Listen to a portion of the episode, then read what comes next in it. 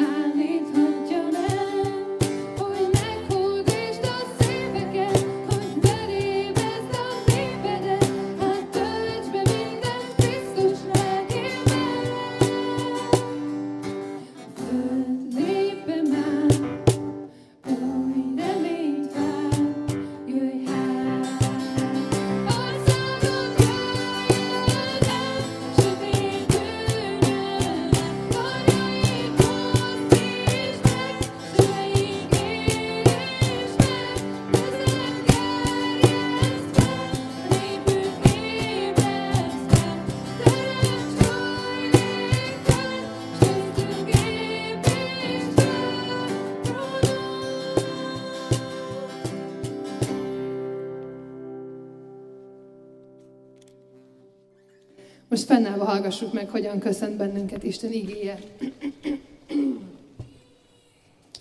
Az Isten országa közöttetek van, kegyelem nékünk és békesség Istentől, ami atyánktól és az Úr Jézus Krisztustól. Amen.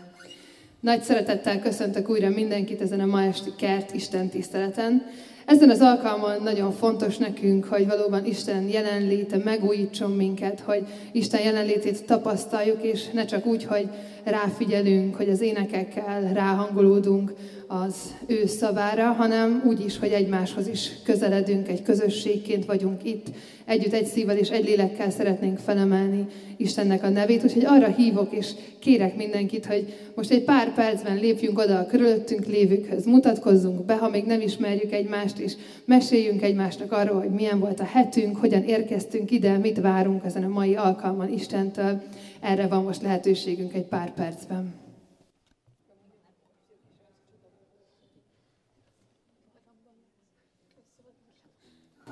Nagyon jól látni ilyenkor, hogy milyen jó beszélgetések alakulnak.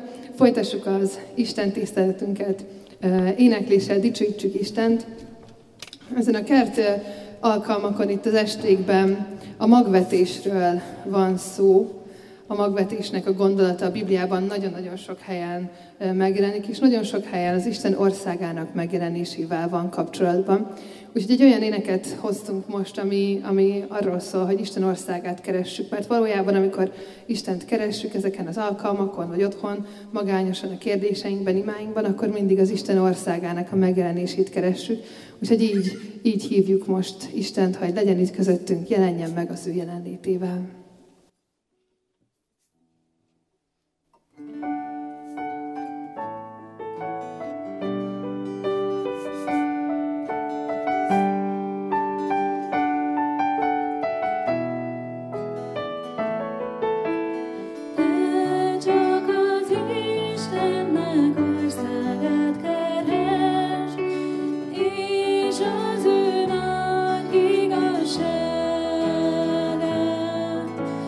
me.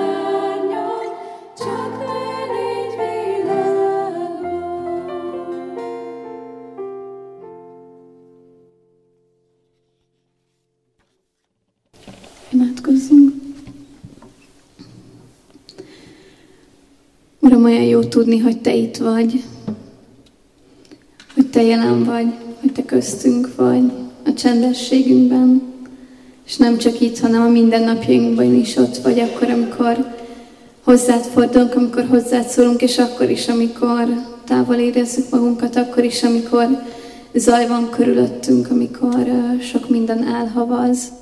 Olyan jó tudni, hogy a te közelségedből nem tudunk kiesni, csak sokszor mi taszítunk el téged.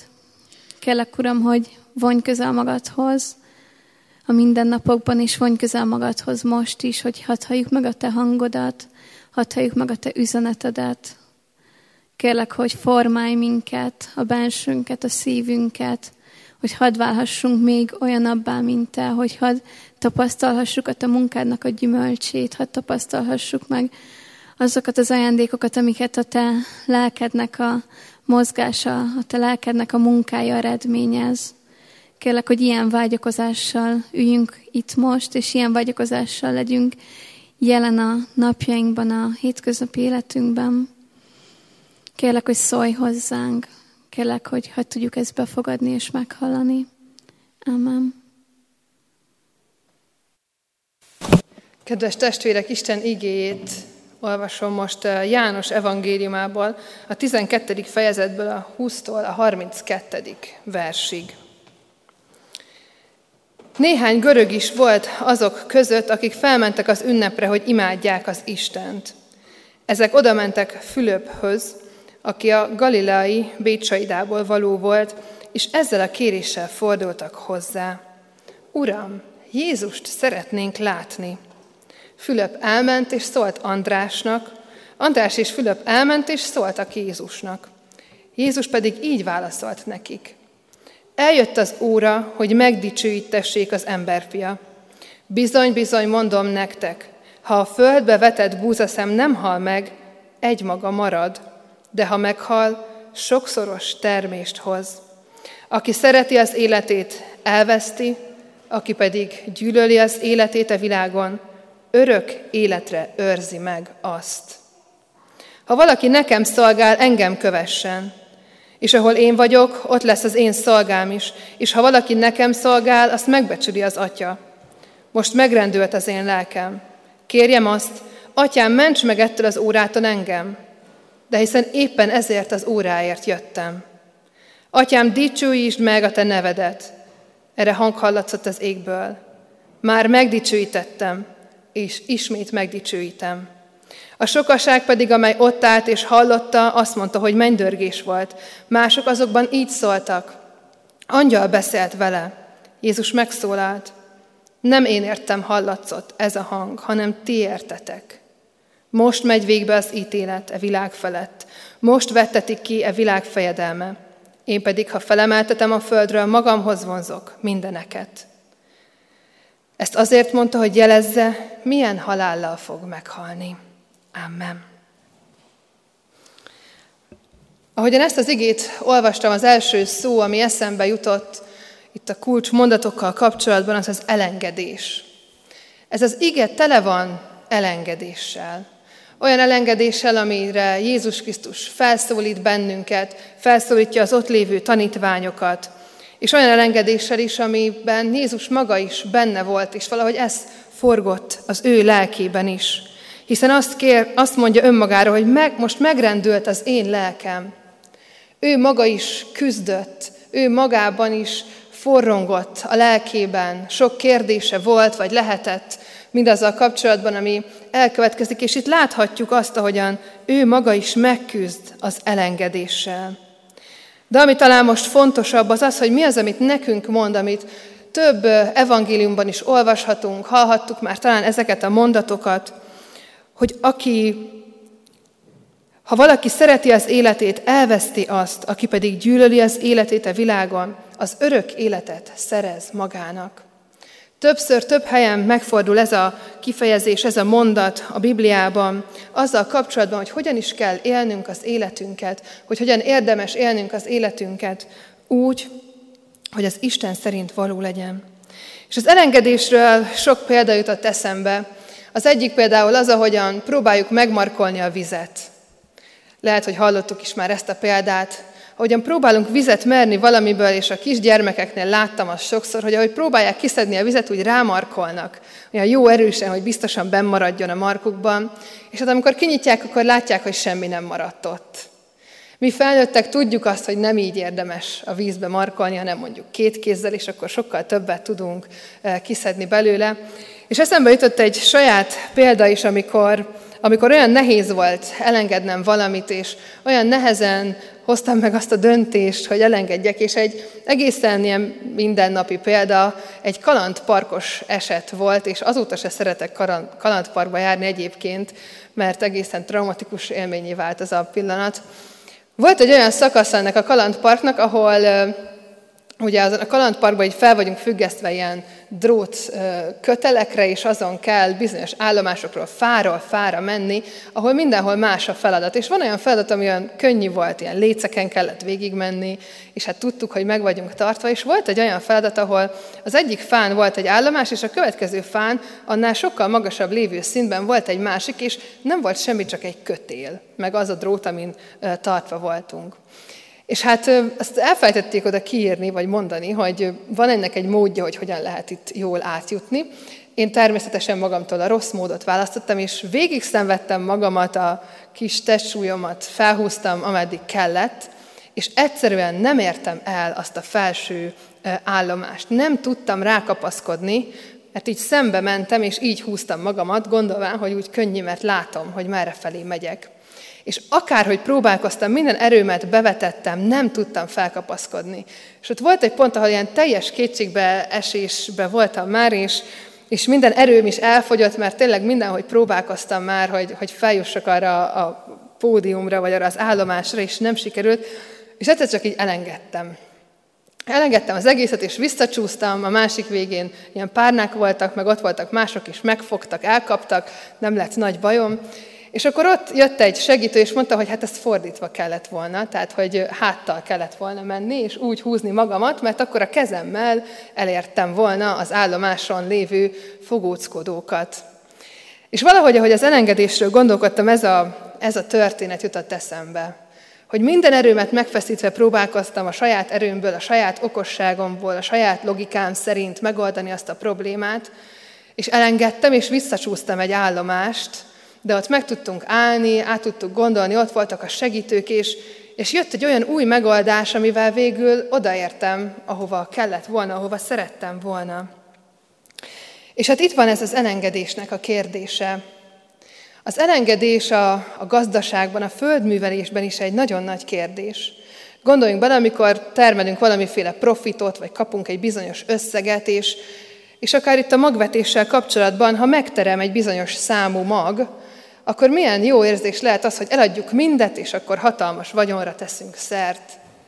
És ebben a történetben Jézus szintén ezt a, a magvetésnek a példáját hozza elénk, és azt mondja, hogy, hogy nem azokból a magokból meg kell tartani valamennyit, és nem az akkori egybőli profitra kell eh, koncentrálni, hanem van olyan, amit, amit el kell engedni, amiből nem lesz egyből eh, nyereség, ami nem hoz egyből termést, amiért nem kapunk egyből pénzt, hanem el kell engedni, el kell vetni, hagyni kell, hogy a földben a megrohadás által valami új élet keletkezzen benne.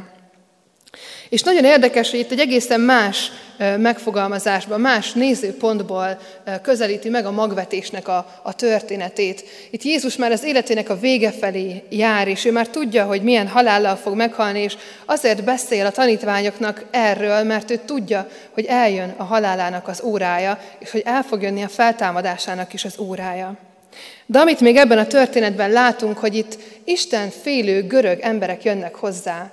Olyan emberek, akik már nem a földművelésből éltek, hanem gondolkodók voltak, írni, olvasni tudtak görögül, a számolás nagymesterei voltak, és valahogy egy másik példával akarja Jézus szemléltetni számukra azoknak, akik nem a földműveléssel foglalkoznak azt, hogy miről is beszélő akkor, amikor ezeket a példázatokat mondja, és az Isten országáról, az Isten világának a megjelenéséről beszél nekik.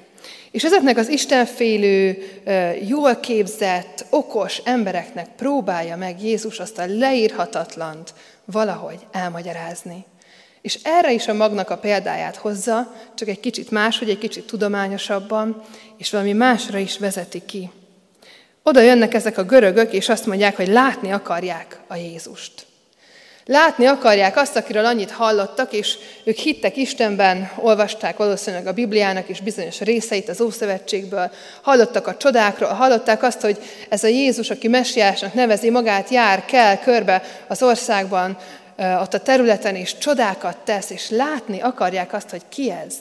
Mert ők olyan okosak, ők úgy szeretnék megvizsgálni, hogy akkor tényleg az-e, akit Isten megígért. És hát ez a látás az, ahol, ahol talán először igazán tudunk kapcsolódni ehhez a történethez. Nem tudom, hogy ki van úgy Jézus Krisztusra, hogy milyen jó lenne látni. Hogy milyen jó lenne néha, ha úgy idejönne, hogy oda jönne az életembe, vagy most bevonulna ide a templomba, és odaállna mindenkihez, és megmondaná egyes, egyes, egy, egyen-egyenként mindannyiunknak, hogy, hogy mit is kéne kezdenünk az életünkkel, hogy milyen döntést hozzunk a nagy kérdéseinkben, hogyan javítsuk meg a kapcsolatainkat, hogyan éljünk még hívőbb életet. Valahogy látni akarjuk őt, szeretnénk olyan kézzelfoghatóan érinteni, megkérdezni tőle a nagy kérdéseinket, hogy miért van a szenvedés, hogy miért olyan az életem, amilyen, hogy miért ott tartok, ahol tartok, hogy miért olyanok az emberek körülöttem, amilyenek. Feltenni a nagy kérdéseinket, mi lesz a halál után? Mi értelme van az életnek? Mit tehetek én még ebben a világban azért, hogy jobb legyen, vagy hogy én jobban érezzem magam, hogy a helyemen legyek, hogy úgy megértsem, hogy hogyan is működik ez a világ. Sokszor próbálkozunk azzal, hogy meglássuk valahogy Istent, kérünk csodákat, jeleket, megígérjük Istennek, hogy ha ezt most megteszed, akkor mostantól minden vasárnap eljövök majd a templomba. Szeretnénk látni Jézust, szeretnénk látni Istent. És tudjátok, amikor ezek a görög, okos, tudós emberek oda mentek Jézushoz, tudjátok, mit láttak? Egy korabeli zsidó férfit. Egy olyan 170 centi, barna bőrű, nagy orrú, sima zsidó ruhába, ilyen leplekbe öltözött, hosszú barna hajú férfit, aki arról beszélt neki, hogy ő meg van rettenve. Arról beszél nekik, hogy, hogy, hogy valami nagyon-nagyon kemény dolog jön az ő életében, és, és hogy ő maga is fél tőle. De arról is beszél, hogy neki van valami küldet, küldetése. Van valami küldetése, amiért ő ezt a félelmet félre tudja tenni, arrébb tudja tenni, amiért ő át tud nézni ezen a félelmén, és előre tud menni az életben. Előre tud menni abban a küldetésben, amire Isten hívta őt arra a küldetésre, amit itt még nem is értenek meg talán azok, akik hallgatják, hogy ő meg fog halni, hogy őt a halára fogják vinni, a kereszt halára, hogy őt meg fogják kínozni, meg fogják alázni, meg fogják verni. Hát hogy ne lenne megrettenve Jézus maga? amikor tudja, hogy mindez vár rá. És látni akarjuk ezt a Jézust, ezt a zsidó embert, aki emberkért, emberként volt ott jelen, és tett csodákat, és sok mindent elvégzett, de egy-egy ilyen találkozásból, vagy pont ebből a találkozásból azért nem az jön le, hogy ő lesz a világ ura, és felszabadítja egész Izraelt, és megváltoztatja a világot. Itt egy megrettent férfit látunk. És valami megakadályozza azt, hogy akár ezek az emberek, akár mi magunk meglássuk Jézus Krisztusban mindazt, ami ő valójában. Olyan sokszor gondolunk Jézusra valóban így emberként, hogy ő egy ember volt, de közben néha úgy gondolunk rá, mint aki Isten volt, és aki olyan sok csodát tett, és aki képes hegyeket megmozdítani, aki képes szíveket, életeket meggyógyítani, vagy akár betegségeket meggyógyítani. De mégis annyi minden akadályoz bennünket. És a mai Isten tiszteletünknek a középpontjában ezek a, ezek a dolgok vannak, hogy mi az, ami akadályoz bennünket. Elvakít bennünket a világ, mindaz, amit itt látunk és tapasztalunk. Valahogy belénk égnek a világnak a szabályai, az, hogy hogyan kell itt élni ahhoz, hogy előre jussunk, hogy boldogok legyünk, hogy jobban érezzük magunkat. És ennek a világnak a szabályai azok a kihasználáson, egymás eltiprásán, a szeretetlenségen, a gyűlölködésen, az egymás méricskérésén alapulnak. De amikor Jézus arról beszél, hogy itt van valami, ami el van vetve, amit el lehet vetni ebbe a világba, ahogy a magvetéssel kapcsolatos többi történet is beszél róla, ugye azt mondja, hogy van valami sokkal mélyebb, van valami sokkal igazibb, van valami, ami az, amire te valójában vágysz. Itt el van vetve az új életnek a lehetősége.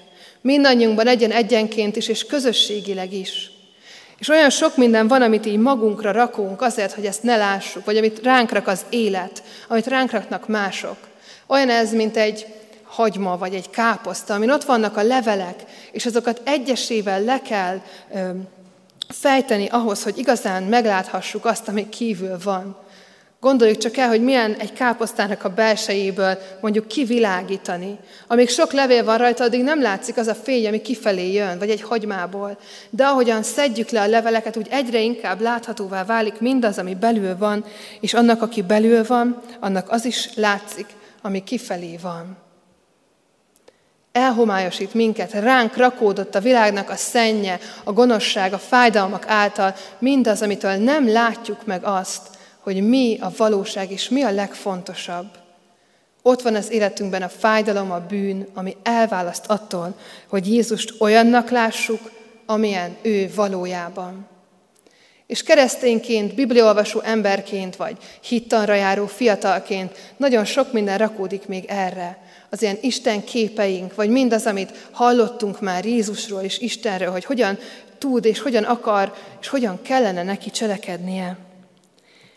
De itt ebben a mondatban, amiben Jézus hív bennünket arra, hogy valahogy máshogy nézzünk a világra, az életünkre, abban két nagyon fontos kifejezést említ. Azt mondja, hogy aki szereti az életét, az elveszti azt. Aki pedig gyűlöli az életét e világon, örök életre megőrzi azt magának. A szeretet. Nyilván szeretjük az életünket. Azt gondoljuk, hogy ez a normális. Szeretem magamat, az életemet, akik körülöttem vannak. Próbálom úgy élni az életemet, hogy akiket szeretek, azoknak mindent megadjak, amit csak lehet. Főleg, ha gyermekeink vannak, akkor próbáljuk úgy élni az életet, hogy, hogy minél többet tudjunk nekik adni, hogy minél többet tudjunk nekik teremteni, hogy biztonságban és jólétben élhessenek, akkor is, ha mi már esetleg nem leszünk. Szeretjük az életünket, és próbálunk néha önzőek lenni, egy kis ö, saját időt tölteni, pihenni, a barátainkkal lenni, feltöltődni, keresni azokat a pontokat és azokat az embereket, akik által megérezhetjük ezt a szeretetet. De mi az, amit te igazából szeretsz? Mi az, amiért felkelsz reggel? Mi az, amiért érdemes tenned? Mi az, ami hajt téged a mindennapokban? Lehet ez kapcsolatok, lehet ez tényleg a család, lehet ez az, hogy a tanulmányokban érjel valamit, hogy a munkahelyen előrébb juss. Annyira sok minden hajt minket, amit szeretünk vagy szeretnénk, a vágyaink, egzisztencia, önmagunk, az önértékelés, a kérdéseink, a kételjeink, hogy választ kapjunk mindarra, ami bennünk zuborog, ami bennünk kérdés lehet. És csak megyünk és kutatjuk ezeket a válaszokat, és próbáljuk elvenni a legtöbb szeretetet az emberektől, hogy egy pillanatig legalább értékesnek érezhessük magunkat.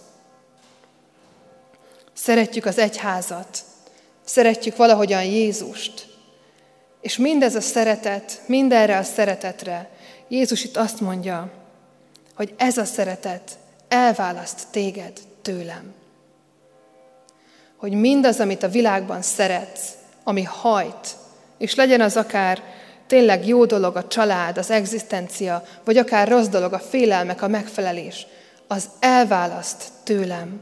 És az olyan hártyákat rak az életedre, amitől nem fogsz engem meglátni az én igazi valómban.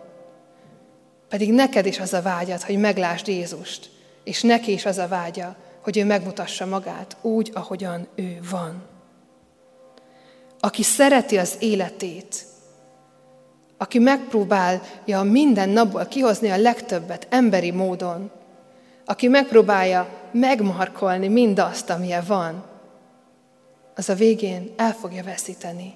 Annak nem marad semmi a tenyerében, úgy, ahogyan a kisgyermeknek, aki a vizet próbálja megmarkolni.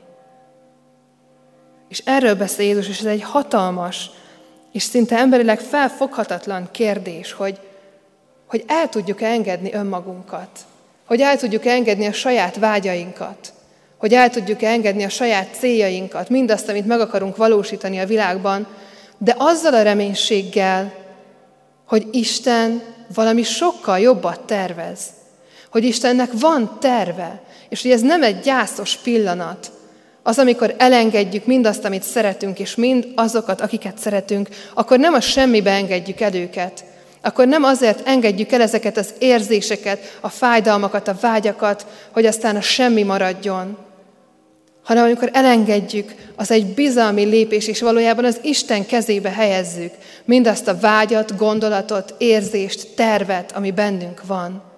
Azért, mert tudjuk, hogy az egész világnak, az egész világ működésének és az Isten országának a működésének is ő az Ura, és ő az, aki sokkal, sokkal többet tud kihozni mindabból, amit mi élünk ebben a világban. És itt van ez a másik szó, az utálat. Utálni, gyűlölni, ellenségesnek érezni, kellemetlennek érezni. Hiszen ezt mondja Jézus, aki szereti az életét, az elveszti azt. Aki pedig gyűlöli az életét e világon, örök életre őrzi meg azt.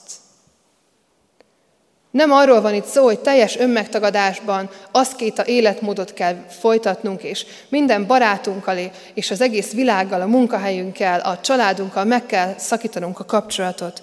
Egyáltalán nem erről beszél Jézus Krisztus.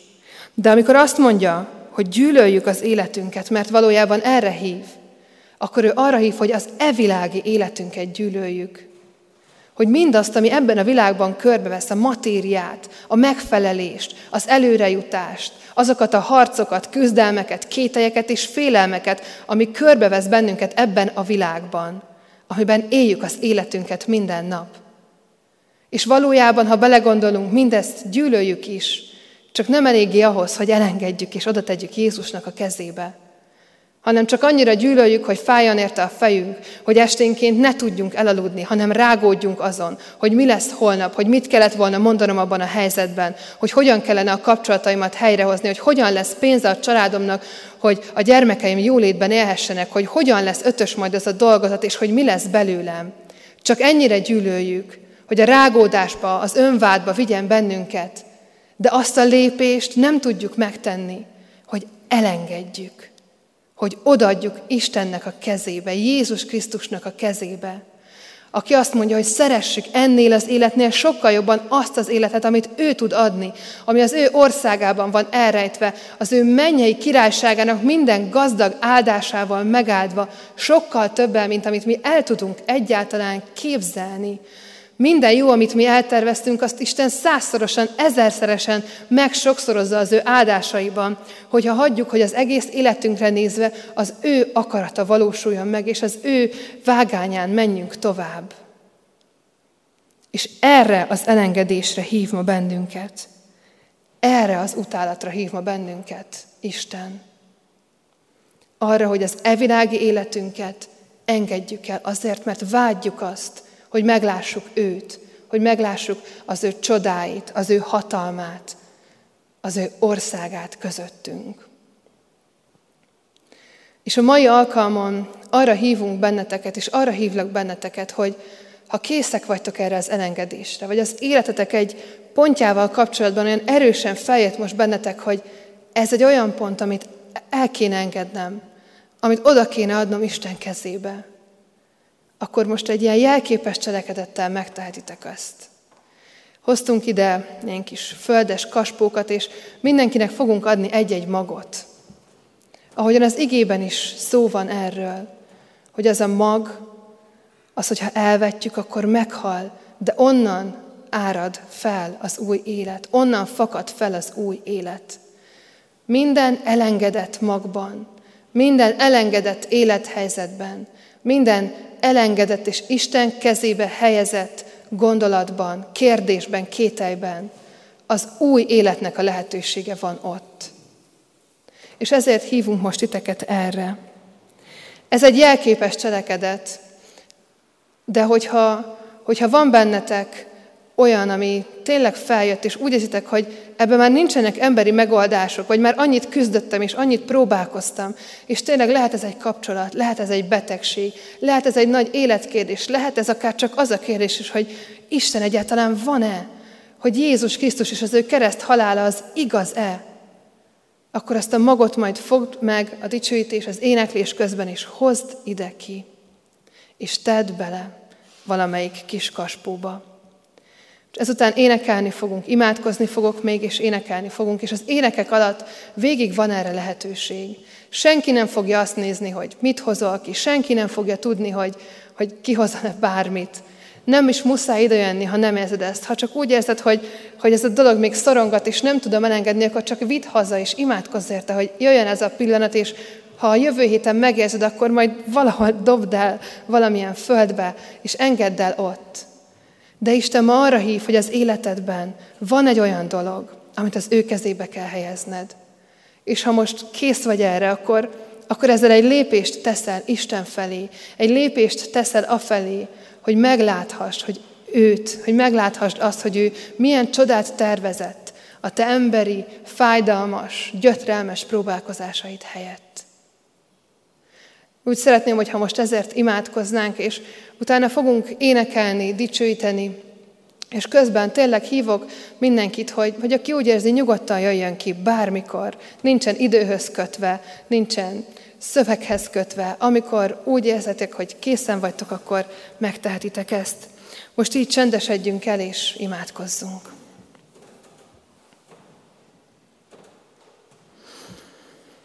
Drága mennyei atyám, te látod mindannyiunk életét egyen-egyenként.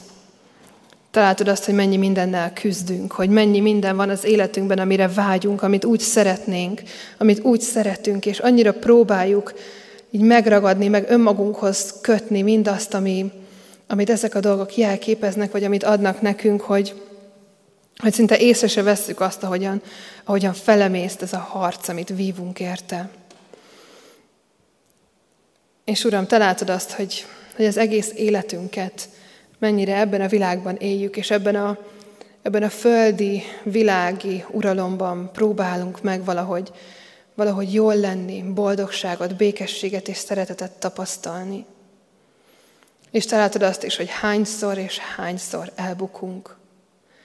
Hogy mennyi sikertelen küzdelmünk van abban, hogy kapcsolatokat megmentsünk, hogy jó döntéseket hozzunk az életünkről, hogy mennyi átvirrasztott éjszaka van mögöttünk, hogy mennyi könycsepp az, ami, ami elárasztott bennünket már azért, hogy, hogy végre valaki szeressen, hogy végre mi tudjunk szeretni. De Uram, hiszem azt, hogy tennél sokkal többet tervezre az életünkkel. Hiszem azt, hogy a te országodban, a te világodban, a te rendet szerint minden elengedett dolog mögött ott van az új életnek a lehetősége, az új kezdetnek a lehetősége, az új reménynek a lehetősége.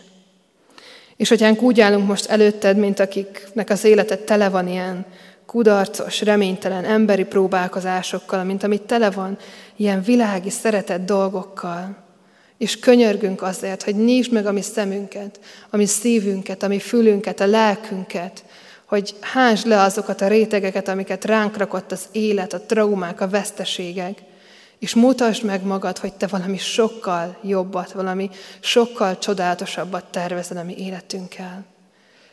Taníts minket elengedni, taníts minket ne szeretni ezt a világot és azt az életet, amit ebben a világban élünk, hanem taníts minket arra, hogy téged szeressünk, hogy a te világodat, a te országodat szeressük. Hogy azt szeressük, akinek te akarsz látni, és úgy szeressük az életünket, mint amilyennek te akarod azt látni. Úgyhogy ez nem egy x évig tartó földi vándorlás vagy próbálkozás, hanem egy olyan örök élet, ami a te dicsőségedbe van meghívva. Kérlek, Uram, hogy küld a lelkedet, formáld a mi szívünket, a mi lelkünket, elét hozzuk most mindazokat a kérdéseket és kételyeket, amik bennünk vannak. Taníts minket elengedni, a Te kezedbe helyezni minden kudarcos, nehéz dolgunkat, minden kérdésünket.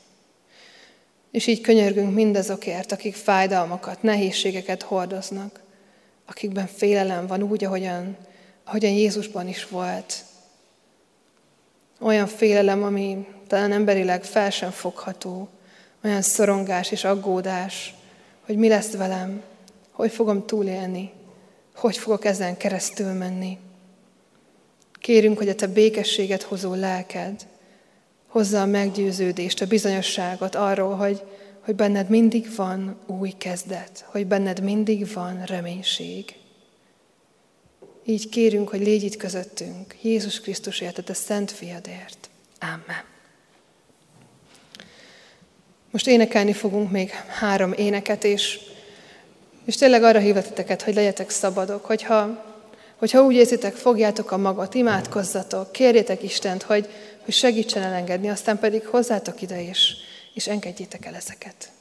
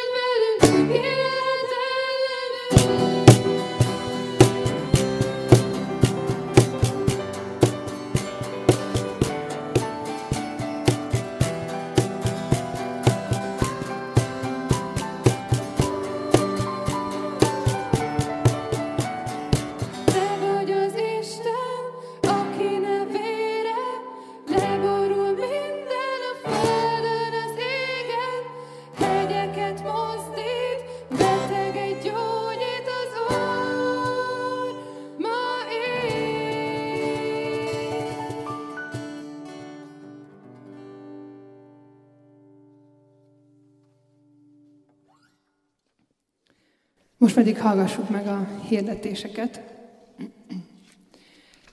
Több generációs gyülekezeti hétvégére hívunk mindenkit.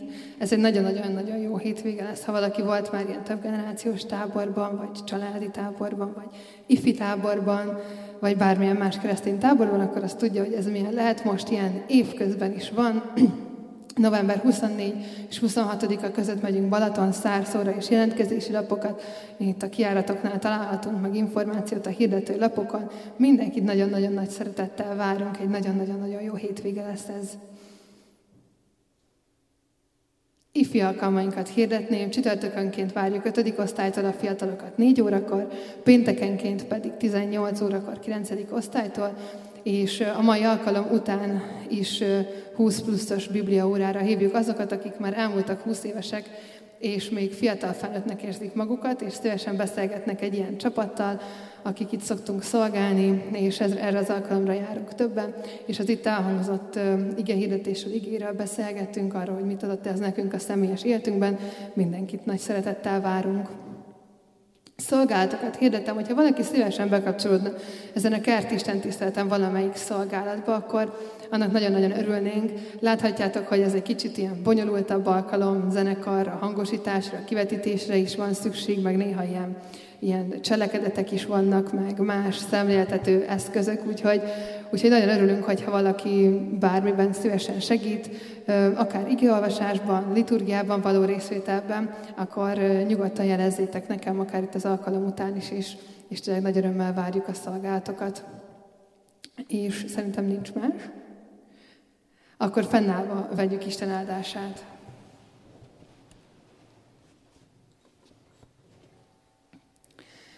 Keressétek először az Isten országát, és mindezek ráadásul megadatnak néktek. A kegyelem legyen mindazokkal, akik el nem múló szeretettel szeretik a mi Urunkat, az Úr Jézus Krisztust. Amen.